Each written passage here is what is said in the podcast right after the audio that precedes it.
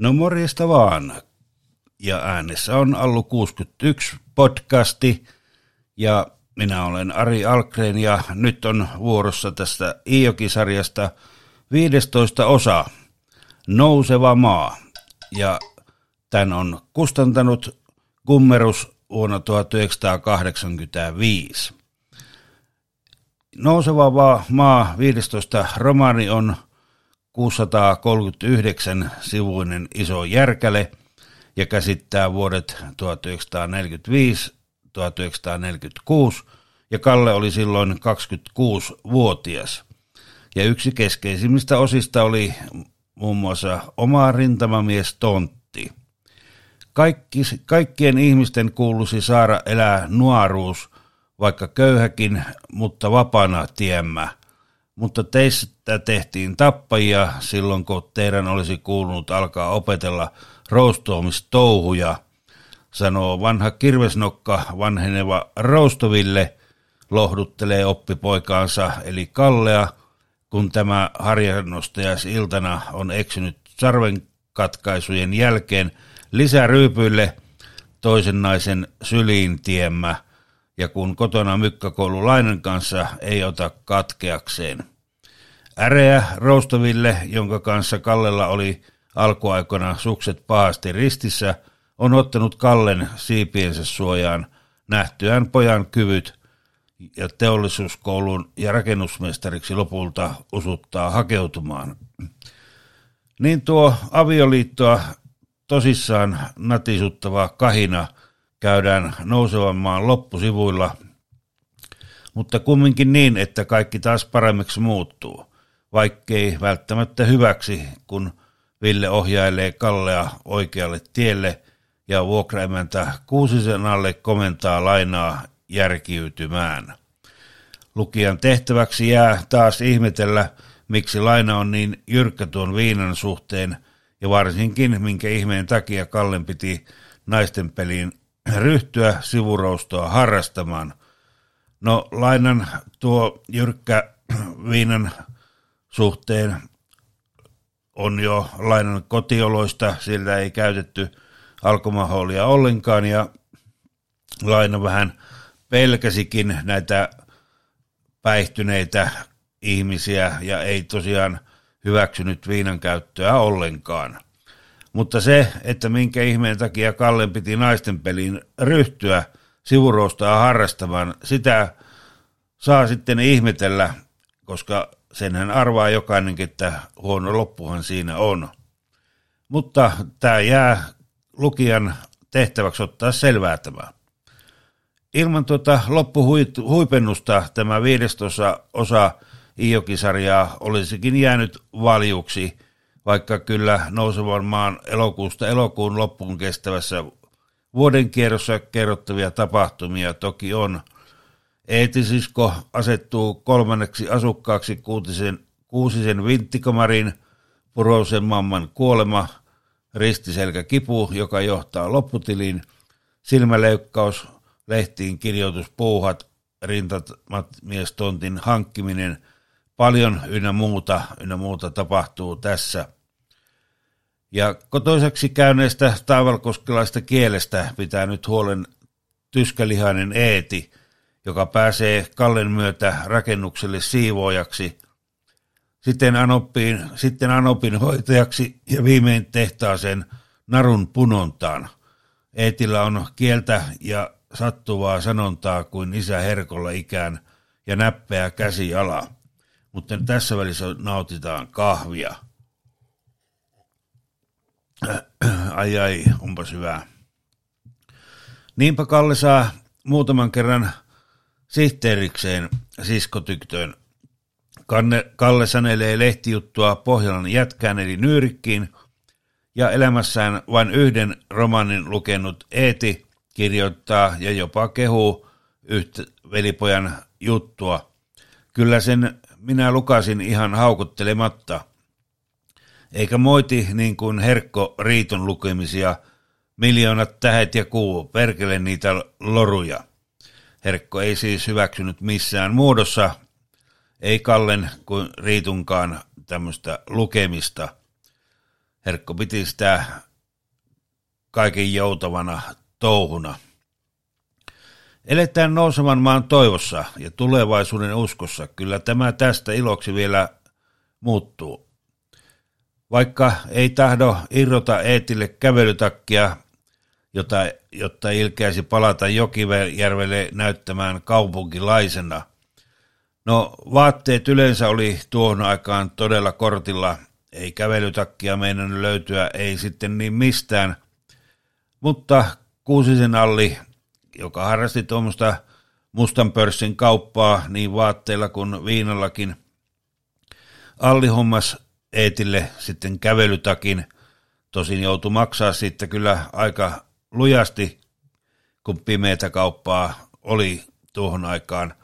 Mutta Eeti pääsi kaupunkilaisen näköisenä sitten palaamaan tuonne Jokijärvelle, ja loppujen lopuksi Eeti sinne myös jäikin, niin kova oli tuo koti-ikävä. Ja rakennuksilla käytetään lautatarpeet moneen kertaan, sementit on hakusassa, naulat irrotetaan ja käytetään uudemman kerran. Polkupyöriin ei kumeja löydy, jos ei polkupyöriäkään. Autossa on häkäpöntöt, onnikat tupaten täysiä. Ja nuo onnikat tosiaan tuolla Tampereella oli täysiä. Sinne ihmiset jopa meni linja-auton katolle istumaan, koska ei mahtunut sisälle. Ja samoin roikuttiin noissa puskureitten päällä auton takaosassa, ja sehän oli aivan hurjaa menoa. Oli ihme, ettei pahempia tippumisia sattunut. Vaan mikä parasta, nyt on oma rintamamiestontti Vilusessa, ja sinne on jo istutettu perunat ja rakennettu ulkohuussi. Joo, näin loppujen lopuksi Kalle sitten hakee tuota rintamamiestonttia, tosin alussa ei meinannut ei millään hakea sitä, koska Kalle ei luottanut armeijan touhuihin enää yhtään, koska oli niin katkerasti joutunut saamaan noista kotiuttamisista, eli lähemmäksi viisi vuotta jo tuolla sota, sotahommissa, niin Kalle meinasi ensiksi ei hae mitään, mikä liittyy armeijaan tai valtion omistukseen, mutta niinpä työmie, työkaverit sai houkuteltua Kallen sitten hakemaan tuota rintamamiestonttia, ja niin Kalle sitten tuolta Vilusesta sen sitten sai. Mutta eihän sitä ollut heti varaa alkaa rakentamaan, joten sinne rakennettiin ulkohuusi ja istutettiin sitten perunat, josta oli todella hyötyä ruoan lisäksi, eli saatiin edes omasta maasta perunat. Ja joo, eli siinä kesti monta vuotta ennen kuin oli varaa rakentaa mitään tuonne tontille, mutta saihan sitten Kalle sitten loppujen lopuksi lainaa tuolta Tampereen työväenpankista. Sekin oli yksi episodi sitten, kun siellä oli todella häijy pankinjohtaja. Siellä laina kun oli mukana, niin meinasi palaa päreet moneen kertaan pankinjohtajan kanssa. No, tulihan sitä rahaa sitten lainaksi, ja Kalle päätti, että hän ostaa ton rintamamiestontin nyt saman tien omaksi, koska siinähän olisi ollut kymmenen vuoden maksuaika, eli olisi saanut olla vuokralla ensiksi. Ja tosiaan Kalle, kun ei luottanut tähän armeijaan touhuin mitenkään, niin päätti ostaa sitten tuon tontin omaksi, joten ei, ei tarvitse sitten kuunnella näitä armeijan juttuja. Ja kelpaa tässä jäädä odottelemaan, mitä tuleman pitää. Siitä huolimatta, että tiedetään Kallen elämästä alusta loppuun, mutta aina lukiessa pukkii uusia asioita esille. Eipäs tuota ensilukemalla huomannutkaan, eikä tuotakaan jäänyt mieleen ollenkaan. Tämä pitää paikkansa, joten kyllä päätalon toisen lukemisen kestää. Se kestää lukemisen vielä monet monet kerrat. Itse on lukenut viiteen kertaan ton Iijoki-sarjan kokonaan, ja aina joka lukemisella sieltä tuikkii taas uusia asioita, mitä en, en huomannut aiemmilla kerroilla.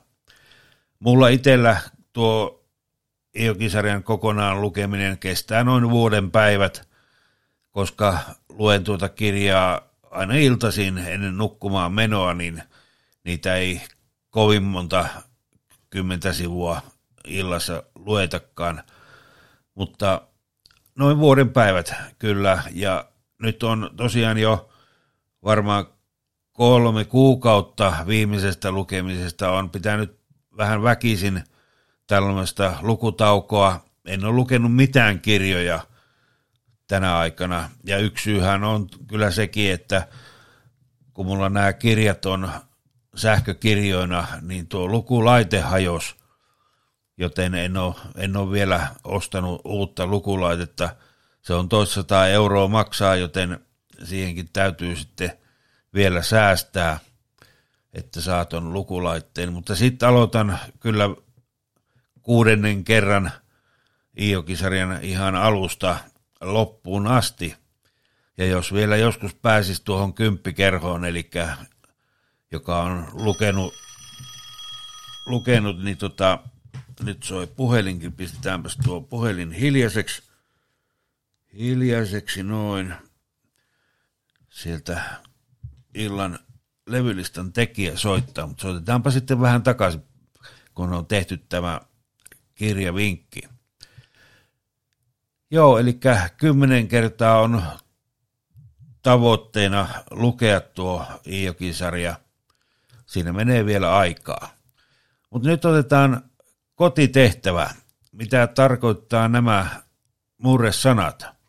Molija, joomies, ähmeissään, pottiutua, rituratuleipä ja taipperi. Nämä sanat ilmenee tuon romaanin aikana moneen kertaan, joten jos luet tuon romaanin, niin varmaan pääset, pääset jyvälle, mitä nuo sanat tarkoittaa.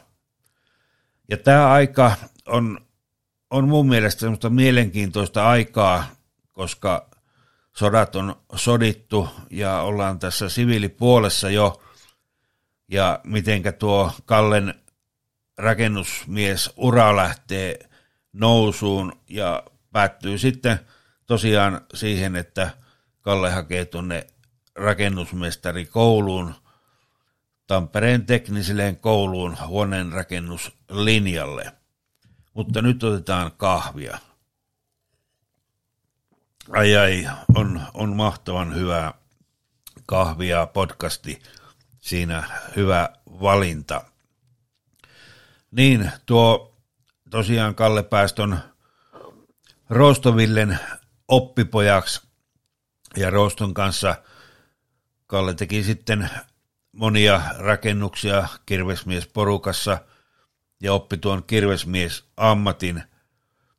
Ja sitten hän, kun Kalle noissa kouluun päästessä, niin oli toisen työkaverin kanssa parina, rakensivat näitä omakotitaloja ympäri tonne Tamperetta, ja siitäkin työkokemusta riitti.